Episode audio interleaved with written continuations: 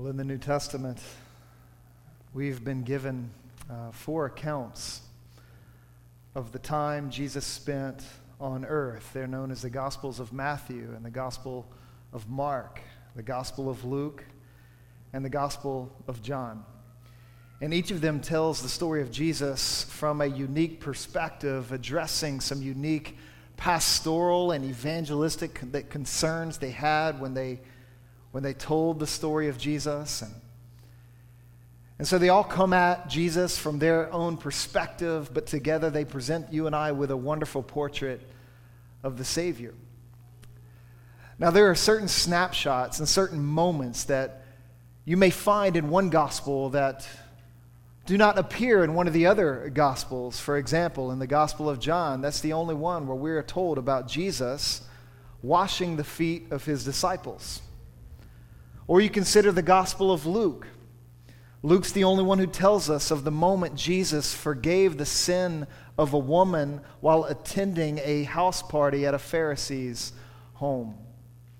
And so you may find brief moments of little snapshots from Jesus' life and ministry in one that may not be found in the other, but there was one dynamic that is consistent in all four Gospels. There was one aspect that is of utmost importance for you and for I to consider tonight. That is, these four Gospels cover, it seems, about three years of Jesus' ministry in and to the world that we live in. And you think about that dynamic, each of these gospels communicating three years of, of moments in Jesus' life and ministry and strategically dropping stories down to, to teach us incredible things about what Jesus taught and about what Jesus did. But in all four gospels, the vast majority of their time and the vast majority of their attention is given to the final week of Jesus' life. And the reason why that is significant is that if we do not take a moment to consider how when Jesus rode into Jerusalem on the back of that colt or on the back of that donkey, when Jesus rode into Jerusalem in that moment, the storyline, the narrative, everything just slowed way, way down. It's as though the Holy Spirit was prepping us and is intending for you and I to consider what was most important about Jesus' time in this world. So you take the Gospel of John, for example, the first 11 chapters cover about three years of Jesus' life on earth. But then the final 10 chapters deal with one week. Everything slowing down as the story moves towards the moment when Jesus would give his life for us on the cross. And the reason why we want to think about that and we want to recognize how important that is for us is because we want to avoid making the dangerous mistake of treating and viewing Jesus simply as an example for us to follow rather than the Savior who's come to our rescue. So you think about the words that Jesus communicated often throughout his life and his ministry, the, the things that he taught us about the kingdom of God, the things that he taught us about uh, ethics and morality that should be present within human beings created in his image. You think about all the words that he communicated, and yes, we champion the words of Jesus. The words of Jesus are important. But as we consider the things that Jesus said to us about the life that we should be living or the way that we should spend our time in this world, we, we should come to those moments where we are weeping when confronted with the incongruity between what Jesus said and what you and I are actually, actually like. You think about the moment Jesus makes this statement in Matthew chapter 5. And you think soberly tonight that Jesus wasn't joking when he said, For I tell you, unless your righteousness exceeds that of the scribes and Pharisees, you will never enter the kingdom of heaven.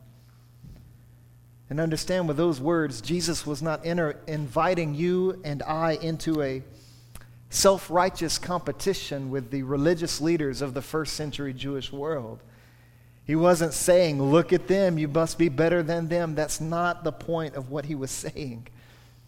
Because Jesus would go on in his words and he would go on in his teaching and he would argue that the standards of God's law, the standards of God's requirement eh, are, are too high for any of us to attain. The weight of his word is too heavy for any of us to carry out and fulfill on our own. I'll give you a few examples to think about. Jesus once said, You have heard that it was said to those of old, You shall not murder and whoever murders will be liable to judgment. But I say to you that everyone who is angry with his brother will be liable to judgment. Whoever insults his brother will be liable to the council, and whoever says, You fool, will be liable to the hell of fire. Now, if we were to scroll through your social media posts, or perhaps watch a highlight reel of the ways in which you have interacted with your family over the course of this past year as you think about the disagreements concerning the pandemic and the political landscape of our country. If we were to survey your social media posts or watch a highlight reel of those interactions, do you think we would see you carrying out Jesus' words in that moment? Or you think about this Jesus said, You have heard that it was said, You shall not commit adultery. But I say to you that everyone who looks at a woman with lustful intent has already committed adultery with her in his heart. Would an examination of your computer or your smartphone's search history, would an examination of those mediums, would they reveal a, a clear and constant obedience to Jesus' words? Would they show you being a person attaining to the standards of God communicated to us in Jesus' teaching? Or you think about another one. Therefore, I tell you, do not be anxious about your life, what you will eat or what you will drink, nor about your body, what you will put on. Is not life more than food, and the body more than clothing? Consider the birds of the sky. They don't sow or reap or gather into barns, yet your heavenly Father feeds them, aren't you worth far more than they? How many sleepless nights have you had recently? What concerns have caused you to toss and turn in your bed? What, what does such tossing and turning and worrying and fretting, what does that reveal about your ability to obey Jesus' words? See, people in our society, whether they belong to the media, whether they belong to the political sphere, or whether they are a man pontificating from a bar stool in downtown Seattle, they often make passionate pleas and appeals to Jesus' example and teaching as if Jesus' example and teaching are in and of themselves good for us. They often appeal to Jesus' words in an effort to expose what appears to them as Christian hypocrisy, or they appeal to Jesus' teaching in order to support a concern that they carry in the world. And they say, Jesus says to be like this, so we should be like this. Failing to see the incongruity between what Jesus says and what we are really actually like. You know, we live in a city where we selectively champion different causes and concerns, and we grab Jesus as kind of our historical authority on a particular topic. Our city loves Jesus' words about helping the disenfranchised and loving the hurting, but our city does not love Jesus' words about human sexuality. And so you consider the words of Jesus tonight and you examine your life in light of them. And I want you to hear that the good news of the gospel isn't heard in the words of Jesus. The good news of the gospel isn't heard when you are appealed to follow Jesus' example. No, the good news of the gospel is found in not the words of Jesus necessarily. The good news of the gospel is found in the work of Jesus. Specifically, the work that Jesus accomplishes for sinners and sufferers like us on Good Friday. This work that we've heard read to us and over us tonight as we consider the narrative of Jesus' story, slowing down and zeroing in on all the events that would unfold to the point when Jesus goes to the cross. Now, it may sound like I'm unnecessarily splitting hairs, but I would encourage you to pay attention to how Christianity is discussed in the public sphere. Far more attention is given to Jesus' words, what he tells us to do, than is given to Jesus' work, what he has done for us. And without the work of Jesus, the words of Jesus will only destroy us. They will only expose us and level us. We need the work of Jesus. And all four Gospels slow down to the final few days of Jesus' life on earth to zero us in on that reality. I once had a conversation with a friend about the gospel, and she said to me, No, I'm a good person. I love people. I'm, I'm not as bad as Christianity says that I am. And in response, I looked at my friend and I said, I do not doubt that you are a good person. I do not doubt that you love people. In fact, I know you love your daughter.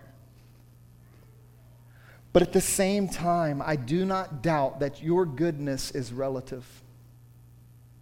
It is relative to those you compare yourself with. Have you ever compared yourself with Jesus? Have you ever weighed your life by the words Jesus spoke to people? And then I went on to say, I do not doubt that you are a loving person, but I do not doubt that your love is also quite limited. I believe you love your family. I believe you love your friends. I believe you feel compassionate concern for impoverished children in the world. But I do not think you love everyone. In fact, I knew my friend's story well enough to consider whether or not she loved the man who abused her in her younger years. And I shared with her the words of Jesus that tell us and command us and call us to love our enemies. And I asked her to consider if she loves like that. And if each and every one of us were honest in this moment, we will find that there are limitations to the love that we have for our fellow human beings. Yet Jesus' word says there, there should be no limitation to that. Which again is why I say that without the work of Jesus, Jesus doing something for us, the words of Jesus will only destroy us. There is no gospel necessarily in what Jesus tells us about life in this world. The gospel is heard when we look to the cross and we see him dying in our place for our sins. So when we hear his word, when we hear him saying things to us like, your righteousness must exceed that of the Pharisees and the scribes, or you must not look upon another person with lustful intent in your heart, or you must not consider ill will towards family or friends, or that you must love your enemies and you must bless those who persecute you. When we hear those words, where do you go? What do you do with them? Well, I would encourage you tonight that Good Fridays encourage you to hear those words and to run to the work of Christ, hear those words and to move towards the cross where Jesus does something for us. And so I want you to think about a few aspects of Jesus' work on the cross that, that the Gospel of John called our attention to. You just think about how Jesus, though he was innocent, he took the place of the guilty. Being innocent, Jesus took the place of the guilty. That's the work of Christ. Now, one of the things about John's gospel is that a key literary feature of it, if you're reading it carefully and closely, you're going to find irony being a big deal. Where movers and shakers in the John's narrative are often saying and doing far more than they realize. So when Pilate looks at Jesus twice and he says, I find no grounds for charging him, Pilate was affirming the innocence of Jesus. That he really is the spotless lamb without, he is the lamb without blemish. Or you think about the moment when, at the end of John chapter 18, the crowds are given a choice between Jesus and a man named Barabbas, and they have to choose which one they want to go free. And Barabbas was the one who was already convicted of, an, of being an insurrectionist. He was already guilty of the very crime Jesus is going to be accused of, of soliciting, or one of the things that the Roman government feared most from Jesus, Barabbas had already committed. He was already seeking to overthrow the Roman government. And yet the crowd's given this choice to choose between Jesus and Barabbas, an innocent, the innocent one or the guilty one. And what does the crowd choose? The crowd chooses Barabbas to go free.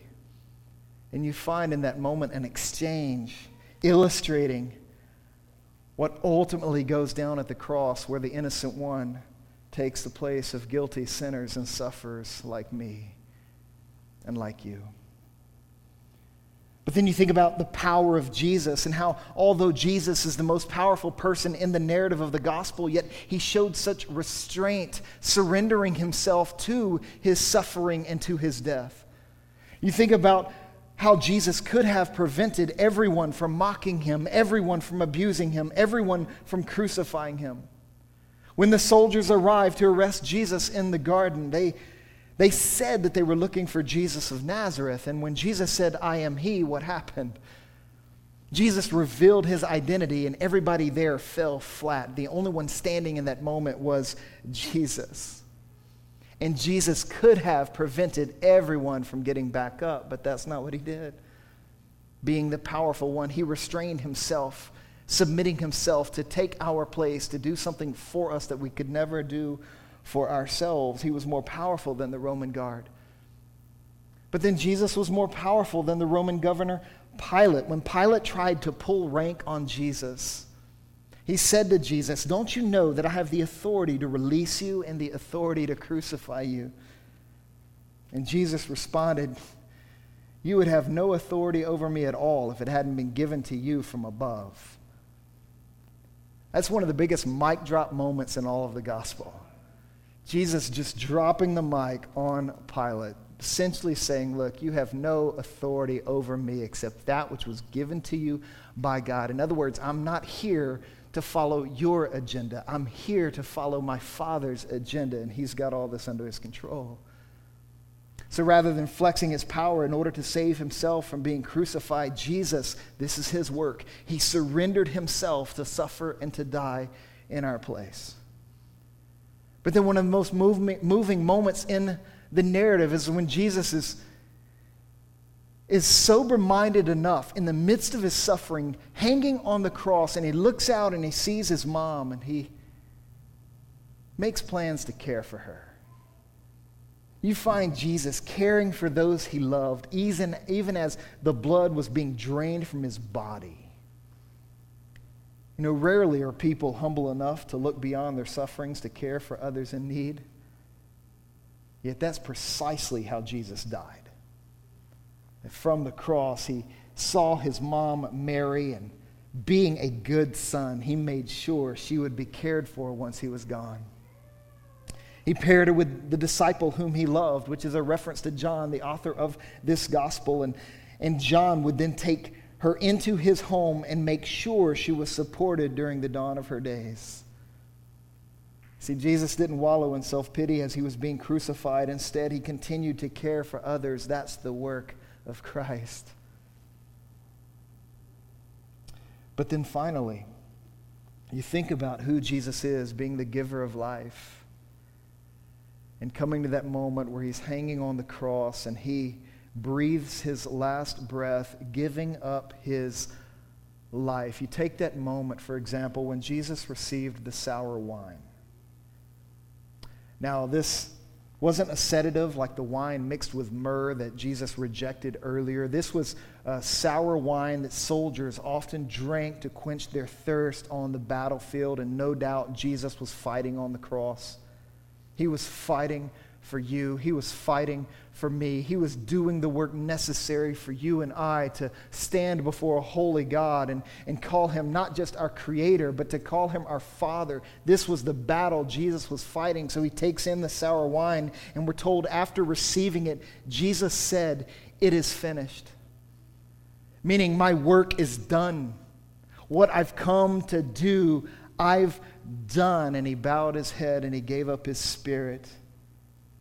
And from that moment forward, his fate would now rest with his heavenly Father. Now, there are so many things packed in that final moment of Jesus' life. You think about how the story of the Bible begins God creating everything in six days, and after he completed the work of creation, we're told that God rested on the Sabbath. Well, there's a similar rhythm and a similar dynamic happening on the cross. Jesus dies on a Friday afternoon. He dies in order to complete the work of atonement, to pay a penalty that you and I deserve to pay but could never pay ourselves. And so we're told that after completing the work of atonement, dying for our sins, Jesus was laid to rest in a tomb for the Sabbath.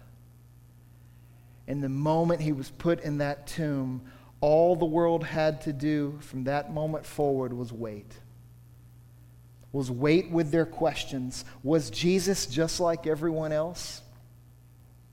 If he stays dead, then the answer to that is yes. If Jesus remains dead, then he is no different from any other inspirational religious figure that has ever walked the planet.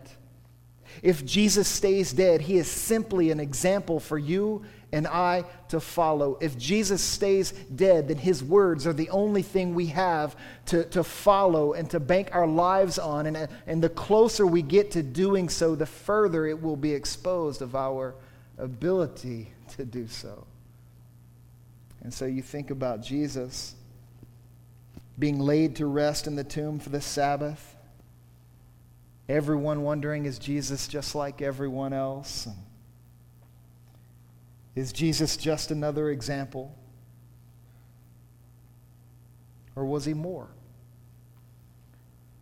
Was Jesus more than an example? Was he more than a teacher? Was he more than a moral authority or an ethical, inspirational person? Well, we'll have to wait to Sunday to see. Because Sunday will say whether or not Jesus is more than an example. Sunday will tell us whether or not there is any help